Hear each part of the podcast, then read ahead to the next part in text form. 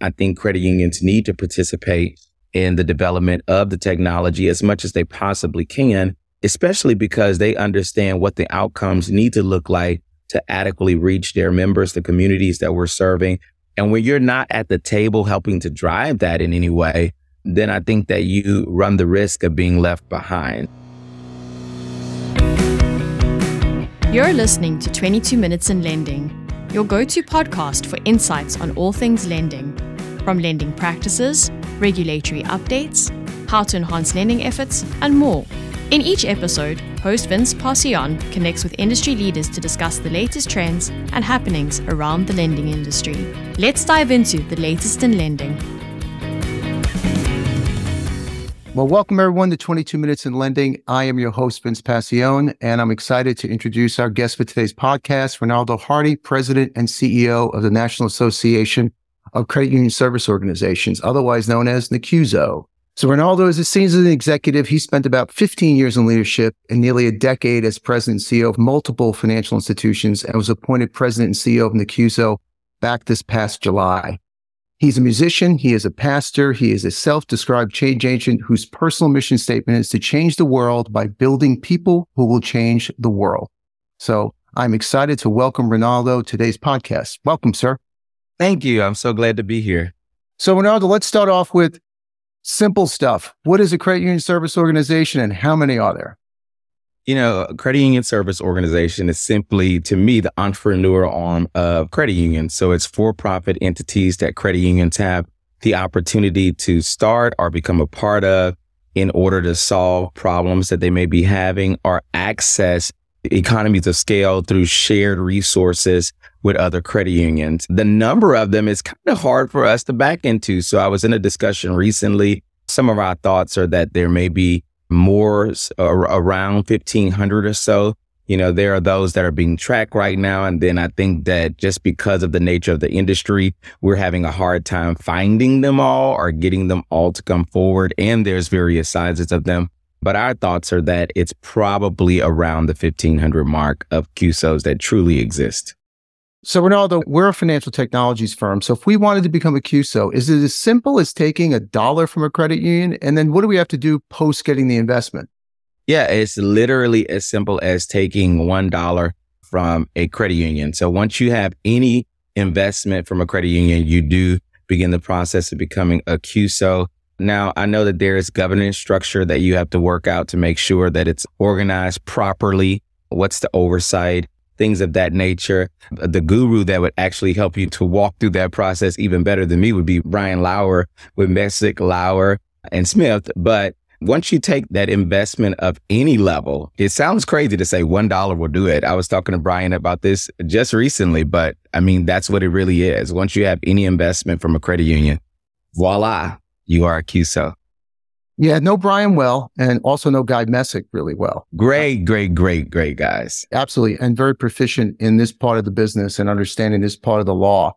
So now, what's the pitch? Why would a fintech want to become a CUSO? What's the value to the fintech? What's the value to the CUSO? What's the value to the credit unions that invest in it? I think that fintech becoming a CUSO, the, to me, the value proposition there is increased collaboration with the credit union industry directly. So, you know, we are a very interesting affinity industry. Like we respond so much better to people, to organizations that we feel are more closely connected uh, to who we are as a movement. So I believe that CUSOs are trusted in our industry a lot more. You also increase your opportunity to collaborate with credit unions as a fintech and to bring more into that fold with you. So that's kind of what I see. Now, I will tell you that I am one of those uh, individuals who I still like the word fintech and I understand the necessity of it. Love fintechs. I was telling someone this recently. I remember when we first started hearing about fintechs in our industry, it was like a bad word because, you know, we were only considering outside fintechs that were trying to challenge what we were doing as an industry. And I think we, we got a sense of fear about that. What would that mean for our future? But I've seen over time that we've grown out of that. And not only are we looking at fintechs from a positive viewpoint, but you're watching more investment go into fintechs as well. Credit unions are finding ways to explore that more. So I'm in that, you know, frame of mind where I understand the value of both. And I do understand from a business perspective, the two are organized differently, but in many, both are after some of the same things, depending on the type of CUSO that's being organized. There's the legacy CUSOs that were started to kind of give us access to insurance and also wealth accumulation and management and, you know, giving us access to business lending was a big deal. Indirect lending. Those are traditional models that were put in place. But even over time, we're watching some of those as they're growing and expanding and evolving. They're becoming more fintechs that are just organized as a CUSO. So that's where I stand on that in particular. So let's circle back. So, and we touched on this before the call. Historically, CUSOs were more cooperatives. They were credit unions pulling together capability, outsourcing it into this cooperative and then jointly funding it. Is that sort of right? Yeah. But today, what we see is more fintechs where credit unions find a capability, whether it's AI or loan origination, and they find a company that's doing it and as a result of the CUSO, they're allowed to invest in it. So it, it, are we seeing this become change more from this was all about leveraging economies of scale to reduce the cost of a service being delivered, like phone centers and processing credit cards, to now it's a marketing and investing opportunity for credit unions to get engaged in the venture capital world. How do you square that? You know, I think it's a little bit of both. And I think it's a natural evolution as well, like responding to adjustments in consumer expectations, which has accelerated the need for the advancement of technology in order to keep up. Right now, it doesn't really matter what you do. You have to move it forward through technology for the most part. So I think as that evolution really began to ramp up, and I think that we've seen the speed accelerate faster than we've ever seen before, probably over this last decade. And I think the next decade, whew, I don't know what's to come, but I believe that we're going to have to speed up what we're delivering in the market going forward. So, you know, although the model was started originally to give access to collaboration that allowed for the introduction of solutions that were necessary to serve members, also allowed for the achievement of economies of scale through shared resources. That was the original intent. But when you insert the need for technology into that, then I think that's why we've seen such an evolution of the types of CUSOs that are being developed. So that need for more technology, to me, it's causing the two to look the same in, in so many ways. I feel like we call a fintech a fintech when they have not done the work to get direct investment from a credit union. And in some instances, we have CUSOs that truly are fintechs in quotation, right? But they've organized themselves as a CUSO. And then I separate in my mind what is more of a traditional CUSO that has been developed versus the CUSOs that we're seeing that have a technology focus because you know there's actually still a need for both of them. So even when traditional CUSOs are being organized. Some of them are needing resources that are advancing them via technology, but they're still running a more traditional model. Others are really thinking outside of the box. You have credit unions that, and this has been happening for a long time, but I think that credit unions have become a little bit more robust in their own departments, their human resources that they have on staff that can help them to develop solutions. And they're finding a way to be entrepreneurial and stepping into these territories that fintechs are in. And, you know, now they're actually becoming ones themselves. So, and I'm actually seeing, and I know this is like a whole different conversation, but I'm actually seeing the credit unions that are emerging themselves to organize their business strategy as a fintech, but delivering the credit union model. So we're just in this really big evolution right now. And I'm very interested to see what we're going to look like 10 years from now.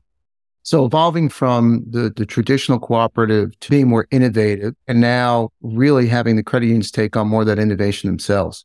Yeah, that's what's happening, you know, and what we're looking at in our organization at NACUSO, and you could see right here my background for our conference, we're taking on a theme, advancing the future. of credit unions, what we see is this high need to emphasize innovation. How do we think outside the box? I was excited to see a recent study that was done by Filene that even indicated that credit unions have been more progressive as it relates to advancing innovation. But I think we need so much more of that. And as we do that, then this notion of exploring CUSOs and also partnering with fintechs more often is rising. And also, well, let me not get ahead of myself. I, I was going to say also just, I'll, I'll say this with the challenges that do exist and how the market fluctuates so much. I'm thinking just during COVID, everybody had this influx of cash. And so they're trying to figure out what to do with that. And some people did, they invested, they tried to find ways to loan it out. And then right now we're in a liquidity crisis and it's like, whoa, you know, everything is swinging so quickly. So I think credit unions are doing their best to keep up. They're seeing CUSOs as entrepreneurial opportunities to find different ways to serve their members to protect their bottom line as well so that they can remain relevant going forward. And I'm excited about it. Hello, this is Margie Click, CEO and President of Agriculture Federal Credit Union. As a $360 million credit union, we're always looking for ways to innovate and expand our financial solution offerings to attract new members. That's why for nearly a decade, we have been partnering with LendKey to attract and acquire new credit union members. One last point on formation. So, credit and credit service organizations that also look very much like venture capital firms like the Curql Fund.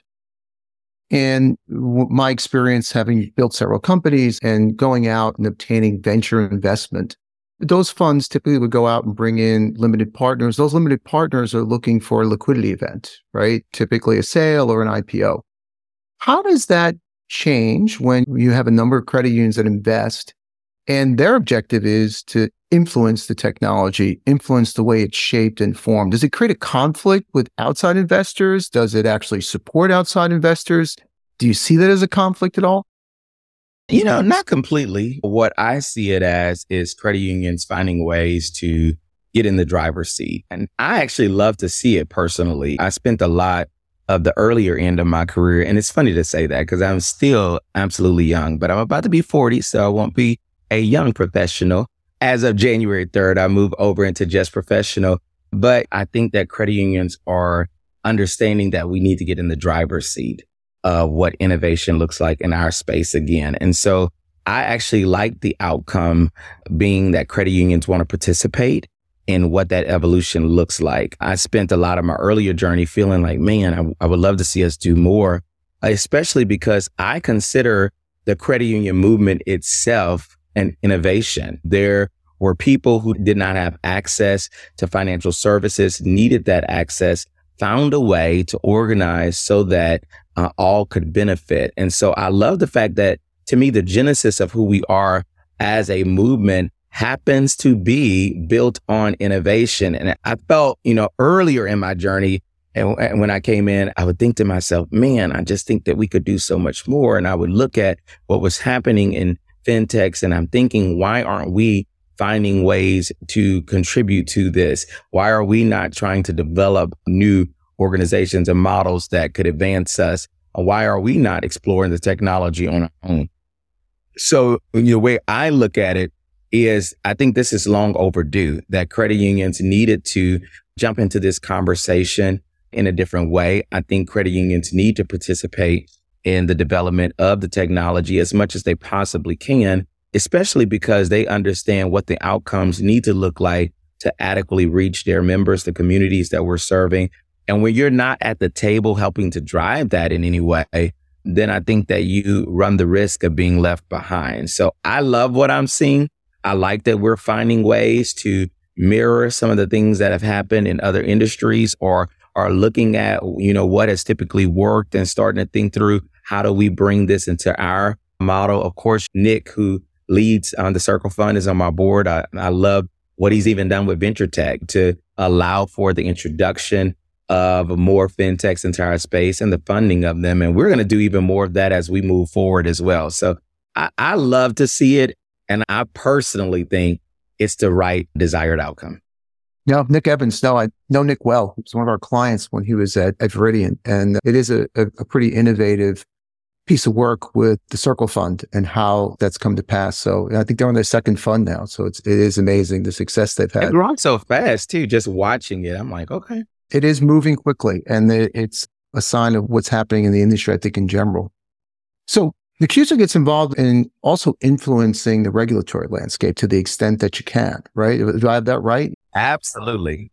And the financial innovation and lending participation rule about two years ago, there was lots of discussion about changes that were needed there. And recently there have been some changes to kind of streamline the rule. And one of them was around lending and eligible obligations, where the cap was basically taken off eligible obligations.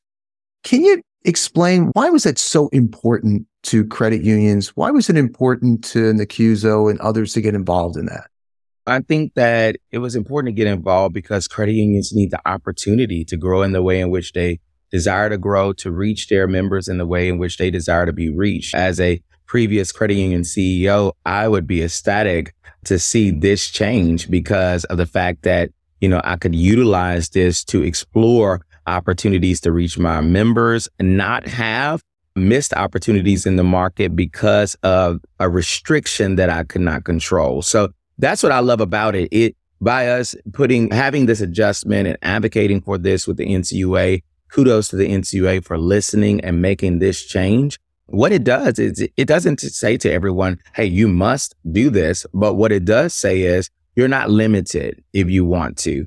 And I really love having that opportunity to advance in this particular area. Like I'm thinking about the amount of members that will get access to loans at a faster pace. I'm thinking about credit unions who can now make the right partnerships with fintechs to go directly to the market to where consumers are and not have to deal with as much friction in trying to advance what they're trying to do and then losing to others in the market who can already reach consumers in that way. I think that's the thing that was most critical in putting this in place. And I'm loving to see this evolution.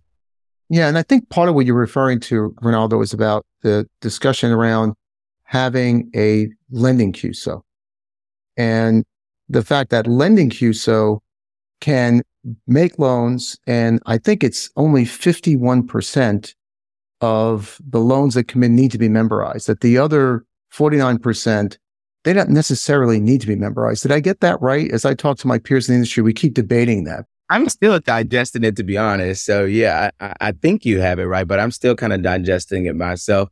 As I've been on a pretty quick pace, I had to digest this change pretty quickly, but I do understand it to this change has done just that. It's allowed for lending CUSOs. It's allowed for the acquisition process of the loan to change, you know, and investing in that way, I think is the right step forward for credit unions as a whole. And I know CUSOs are excited to be able to participate in that way.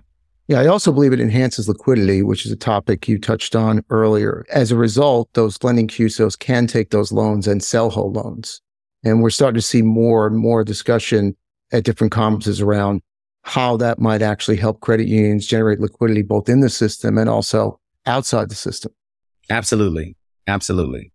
So let's touch a little bit down on the people side of things. So another part of your job is really sort of being an evangelist and helping people to understand what CUSOs are and bringing them all together.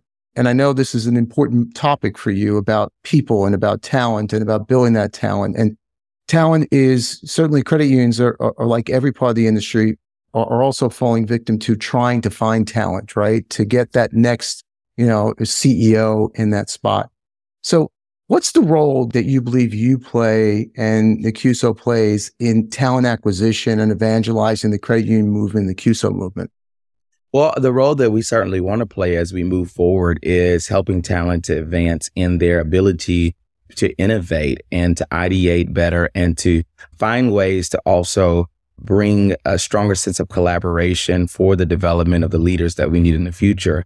It's no secret that I have spent a lot of my journey advancing opportunities, especially for young professionals. So I was really a part of that wave that, you know, right. And the earliest entry of young professionals in our space was when Brent Dixon and Matt Davis decided hey, we're going to crash the GAC. We're just going to go. We're going to do this thing. And everybody's like, excuse me, you're doing, you're going to do what? and, uh, and so I ended up being in year two of that, but then starting the Louisiana Young Professionals Network. And so I've done a lot of work in making sure that the future is solidified by having the right talent at the table and making sure that we remain, you know, which is why I'm a little sad to be kind of aging out of that but I'm accepting that I now have amassed a new sense of wisdom that I can impart into those who are coming behind me. Organizationally, we have the opportunity to build the educational platforms that will strengthen the entire industry, in particular around innovation. You will see us lean in very heavy there in what we offer from an education perspective, because I want to make sure that our minds are bright, our minds are focused, and our minds are filled with capacity to think and dream into the future. And we are not the only organization that's focused on it, but I believe that around the industry, talent development is key. And not only just talent development, but also retention. What are we doing to make sure that we are developing evangelists that will remain forever and ever? You know, what I love about the generation uh, before mine is that such a passion was developed for this industry. People got in and that was it. It's like I got in and for 40 years, I lived my dream of helping people. And I think that our generation, the one that I'm a part of, we found a way to do that same thing. And I'm hoping that the generation coming behind us will also find their way to energize themselves around what this movement means. So as you said earlier, my mission statement is to change the world by building the people who will change the world. So I wake up every day with the mindset to build people. I think if you build people, everything else will fall in place. Now, well put. Now, specific skills, Ronaldo, what are the specific skills that you believe, look at your journey, right? You need to be successful. Not only just uh, we get today and to participate in financial services, but to be successful in the credit union movement. So that's interesting. You know, first of all, I don't think that you should be in this space at all if you don't have a sense of empathy and are not purpose driven, because I think that this is a movement that requires a, a great sense of emotional intelligence, a great sense of empathy, and a great sense of being purpose driven. If I expand that out further, I've been talking a lot recently about life skills that I think are necessary across any discipline in order to advance and to move forward. I think a sense of resiliency is something that's necessary. I mean, right now you're looking in our industry, you know, and I say that may not be identified as a, a, as much of a skill as it is an attribute that's a part of us, but I think a resiliency is necessary because things change so quickly. There are so many things that will frustrate you along the way. As soon as you think that you have things moving in the right direction. Something is going to come to challenge you. So a sense of resiliency is important. I'm also focusing a lot on how people are developed around their ability to communicate as well. I think that is something that is underdeveloped in a lot of people. And if it were developed more, it also would lead to a lot more progress. But specifically in our industry, I think that, you know, yes, we have to have a sense of business knowledge. We have to be able to run sound business, but we are a purpose driven industry. And I think without a high level of emotional IQ, empathy, and being a purpose driven individual, it's going to be hard to succeed in credit unions long term. listen, thank you for the time. This has been really awesome. Also appreciate all our listeners tuning in. Make sure you subscribe so you can enjoy future episodes, and I'll meet you back here for our next 22 minutes in lending. Have a great day. Thanks for listening to part one of this two part series of 22 Minutes in Lending with guest Ronaldo Hardy. Watch out for part two as we continue to dive deeper into these topics.